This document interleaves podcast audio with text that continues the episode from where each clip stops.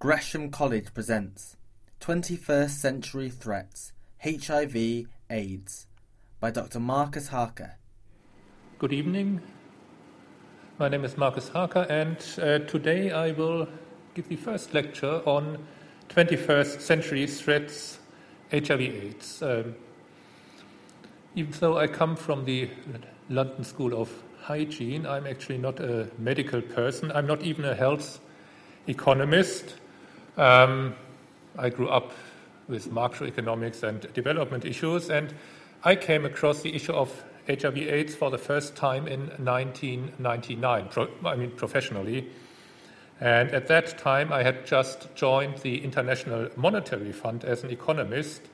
And uh, as my first assignment, they put me in charge of the Swaziland desk.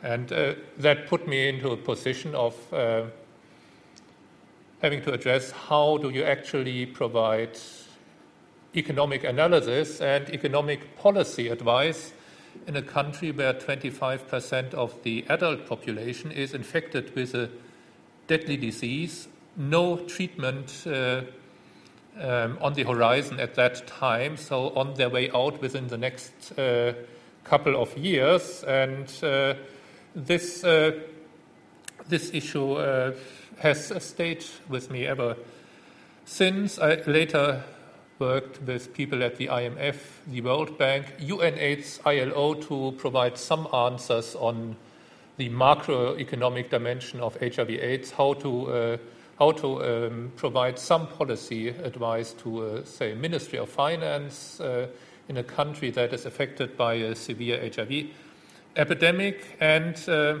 as the global response to HIV evolved over the last few years, I have worked most, uh, more closely with institutions like the World Bank uh, or UNAIDS to better understand the fiscal consequences of HIV/AIDS and the national response to it, and inform more specifically uh, the financing and the design of HIV programs. Today's presentation builds on this experience. It describes HIV/AIDS as a complex health and development challenge, or as the lecture series puts it, a 21st century threat. In addition to the immediate health impacts, we will be looking at the macroeconomic, distributional, and social aspects of the epidemic and discuss the global response to HIV/AIDS from this angle. HIV/AIDS is a relatively new disease. It is thought to have emerged as early as the 1930s. However, the first cases of uh, HIV were documented only in the early 1980s among gay men in the United States. Soon after, uh, wasting disorder, which had emerged in uh, Eastern Africa, in particular Uganda, uh, was linked to AIDS. And uh, by the by 1984, the uh, this human immunodeficiency virus was established as the cause of AIDS. Um, by the mid 1980s, cases of HIV infection among heterosexual people became more common in uh, the United States and increasingly in, uh, well, across the world. Um, the first, and the first drug for treating AIDS was approved only in 1987. Let's take a look at the global course of HIV since then. Um, as early as 1990, ju- just about 10 years after um, the disease has come to the attention of the global public. Uh, already there were about 9.5 million people living with HIV/AIDS, and the epidemic has continued to escalate from that point, uh, increasing uh, to this day, uh, reaching about uh, about 20. 26 or so million people infected by 2000, and this uh, number has now increased to 34 million. Uh, HIV incidence uh, has escalated rapidly from the 1980s well into the 1990s. peaking at about 3.4 million people annually. It has since come down somewhat, but still today about 2.5 uh, people are infected with, uh, 2.2 million people are infected with HIV uh, each year. And over the last years, also, uh, HIV incidence has not come out as uh, quickly as uh, previously. Over the last few years, uh, a new development is apparent in this figure, and that is the decline in HIV mortality, which, uh, of course, reflects the global scaling up of treatment. Um, as late as 2004, very few people across the developing world, uh, about 100,000 uh, were receiving any treatment. And expanding access to treatment was a priority of the global response to HIV and the focus of the World Health Organization's 3 by 5 initiative, aiming to extend treatment to 3 million by 2005. And uh, this drive to, uh, to extend treatment was largely successful. Um, by 2010, it is now estimated that 6.6 million people across the developing world are receiving or were receiving treatment, and as a consequence, the number of AIDS deaths was uh, reduced by about one third. However, the WHO and UNAIDS estimate that at least 15 million people were requiring treatment in that year. This means that less than one half of people in need of treatment uh, were receiving it. And even if uh, one takes into account that actually many people who would require treatment are not aware of their HIV status, this uh, describes a situation which still is very far from uh, universal coverage of treatment. Uh, one, of, one of the peculiar, if you will, aspects of HIV is that uh, the perception as a major global health and also as a major global development challenge has motivated an unprecedented global response. Uh, the Joint United Nations Program on HIV/AIDS, in short UNAIDS, was established in 1995 and charged with coordinating the global response. And the United Nations have held several special sessions on HIV/AIDS and have placed HIV/AIDS uh, highly among the uh, Millennium Development Goals.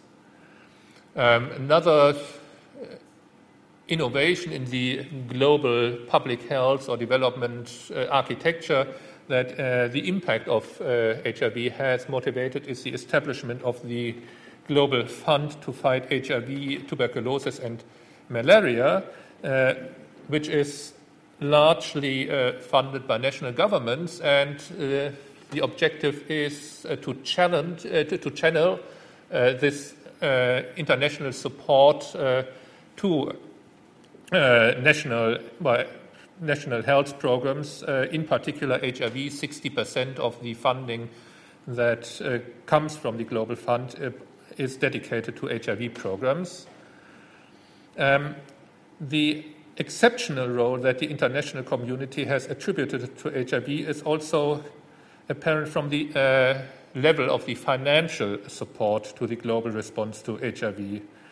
UNAIDS estimates that HIV spending from public sources amounted, uh, so all spending by governments, all spending supported, say, by institutions like the United States government through its uh, HIV uh, program, uh, all these uh, all this spending from public sources amounted to about 16 billion across low and middle income countries in 2009, of which external aid accounted for about one half, uh, six, uh, 7.6 billion US dollars, which, which is a staggering number. This means that HIV disbursements accounted for 5% of all global development assistance and for 38% of uh, all disbursements in the areas of health and population policies combined.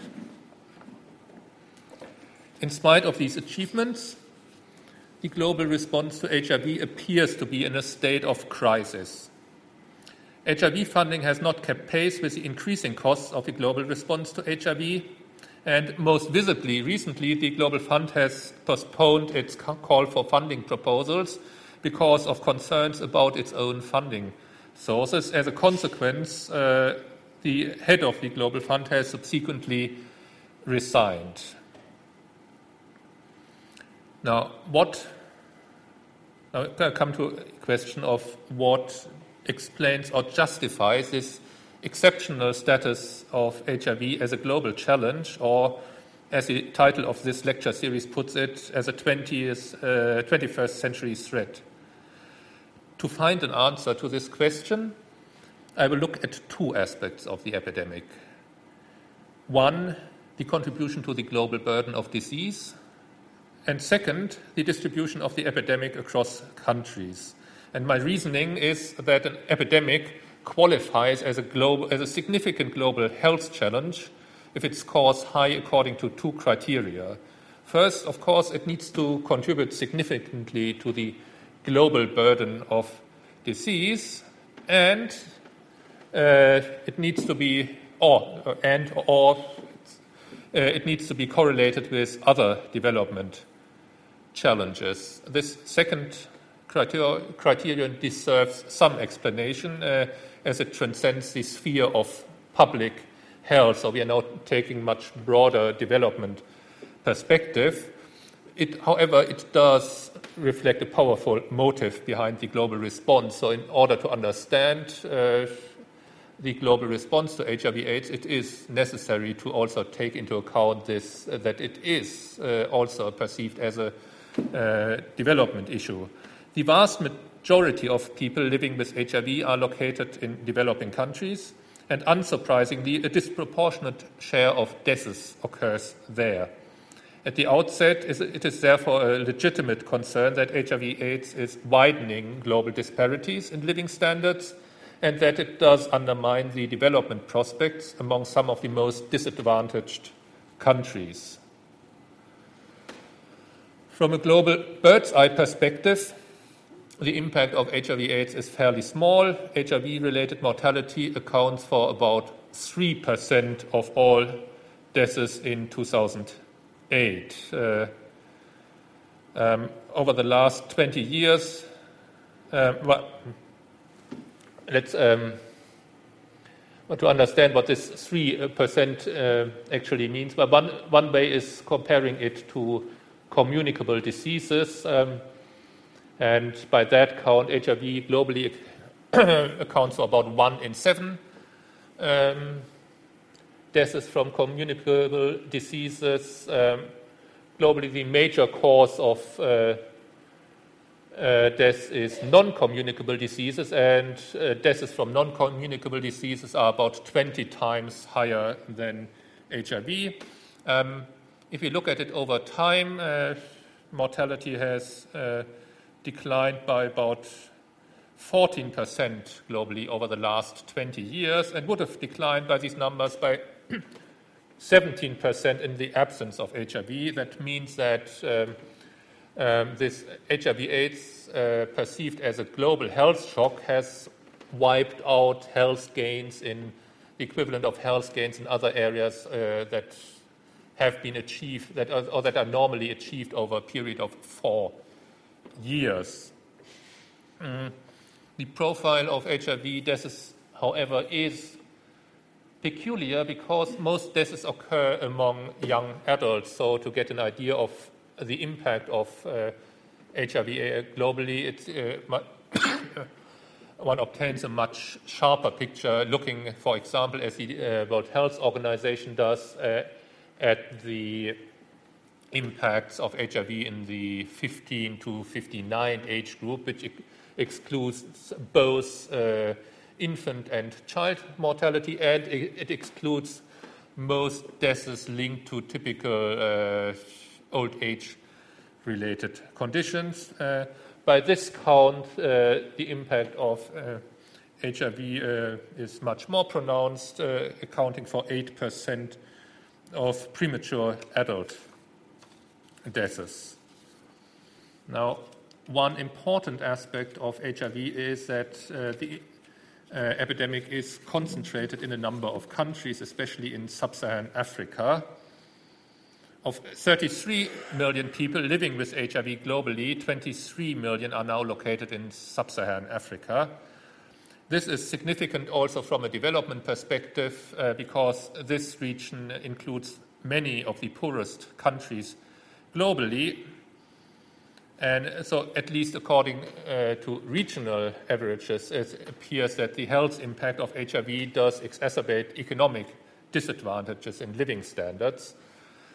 The role of HIV across sub Saharan Africa is also apparent uh, from the mortality data. HIV accounts for 13% of all deaths there, and that probably is an understatement uh, of the impact of HIV in Africa because other, uh, other causes of death and therefore crude mortality are also much more prevalent in Africa. So, if one looks at the absolute uh, contribution of HIV to uh, the burden of mortality in Africa, this is about uh, five times uh, higher than the global average.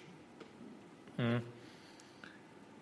As noted earlier, crude mortality is a mixed bag as far as the um, contribution of HIV to the burden of disease is concerned as it also includes the uh, young and the old age groups. So if we look uh, uh, at the burden of disease again in this 15 to 59 age bracket, actually the impact of HIV in sub-Saharan Africa comes out very high, uh, accounting for more than one quarter of all adult deaths across the region, uh, across the region, and uh, with that, uh, one word of caution. Um, while it is well known that the epidemic is concentrated in sub Saharan Africa, at the same time, there are very large differences in HIV prevalence across countries within the region. Uh, it includes a number of countries like uh, Eritrea, Nigeria, Mauritania, where HIV prevalence is actually on about the same level as in the United States, less than 1%. On the other hand, the region includes a number of countries where HIV prevalence exceeds 10%, and a few countries where HIV prevalence is higher than 20%. So while it is true that the HIV epidemic is concentrated in sub Saharan Africa, it is also uh, distributed very unevenly uh, across Africa. One of the aspects of the threat of uh, HIV/AIDS uh, is the extent to which it is bound up with other development challenges. And let's take a closer look at this economic dimension.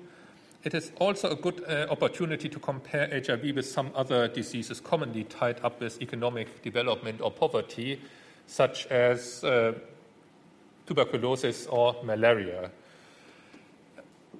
What um, I have prepared here is a figure that uh, shows the uh, contribution of these three conditions to mortality ac- across low income countries. That's about the uh, country, the 35 countries globally with the uh, lowest level of income, and it includes many countries with high HIV prevalence like Malawi, Mozambique, uh, Kenya, and uh, the next highest category, which is lower middle income countries, including some HIV hotspots like uh, Swaziland or Lesotho. What this figure shows us is that uh, infectious diseases play a disproportionate role across these developing countries, where, um, uh, accounting for about 90% of all deaths across uh, developing countries. Um, looking at the uh, role that tuberculosis, HIV, and malaria play, well, tuberculosis is not really a typical disease which is tied up with low level of uh, development. Actually, the burden of tuberculosis uh, deaths is much more pronounced in the in the uh, economically more advanced of these developing countries, uh, in the lower middle income countries. Um, HIV/AIDS also is not is not a straightforward uh, disease of uh, development. Uh, actually. Um, HIV, uh, well, HIV/AIDS deaths are concentrated in low-income countries, but overall, HIV mortality uh, um, is uh, not uh, it's similar to other infectious diseases, and actually, well, 75% of HIV deaths occur among uh, low and lower middle income countries. That is actually less than for infectious diseases overall. This could be misleading because uh, of the large weight of South Africa, which is not uh, included there, but still, compared to malaria, where 99% of all deaths uh, occur in this uh, country group, HIV/AIDS is uh, much less concentrated and among low-income countries and tied up with economic disadvantages across countries. Now, if we, I don't mean to uh, conduct a horse race with this. Uh, the, um, what I'm trying to uh, come, up, uh, come to grips with here is uh, the health and development challenges posed by HIV and the extent to which the impact of the health impact of HIV is tied up with economic development is important because it's meaningful in terms of the country's capacities to respond to the epidemic and in terms of the impacts of the epidemic on the household level and in terms of the motive for support along the lines of development assistance. The, these broad assessments of the impact of HIV by region on, or income do not capture one critical aspect of HIV, and that it, I noted that earlier for Africa, is the fact that it is distributed very unevenly across countries. Um, I had noticed that HIV prevalence in some sub-Saharan African uh, countries is lower than in the United, Nates, uh, in the United States, but the uh, continent does also include uh, some, of, some HIV hotspots with prevalence over 20%. So, to illustrate uh, the extent to which HIV is concentrated in a few uh, countries or regions, uh, I compare it to the global distribution of income. Most people would have a broad idea or could visualize the global distribution of income and would consider it uneven. Looking at the uh, distribution of people living with HIV, which uh, are lined up below the blue curve here, the, uh, it appears that the distribution of HIV is uh, that HIV is much more concentrated across countries. For example, the richest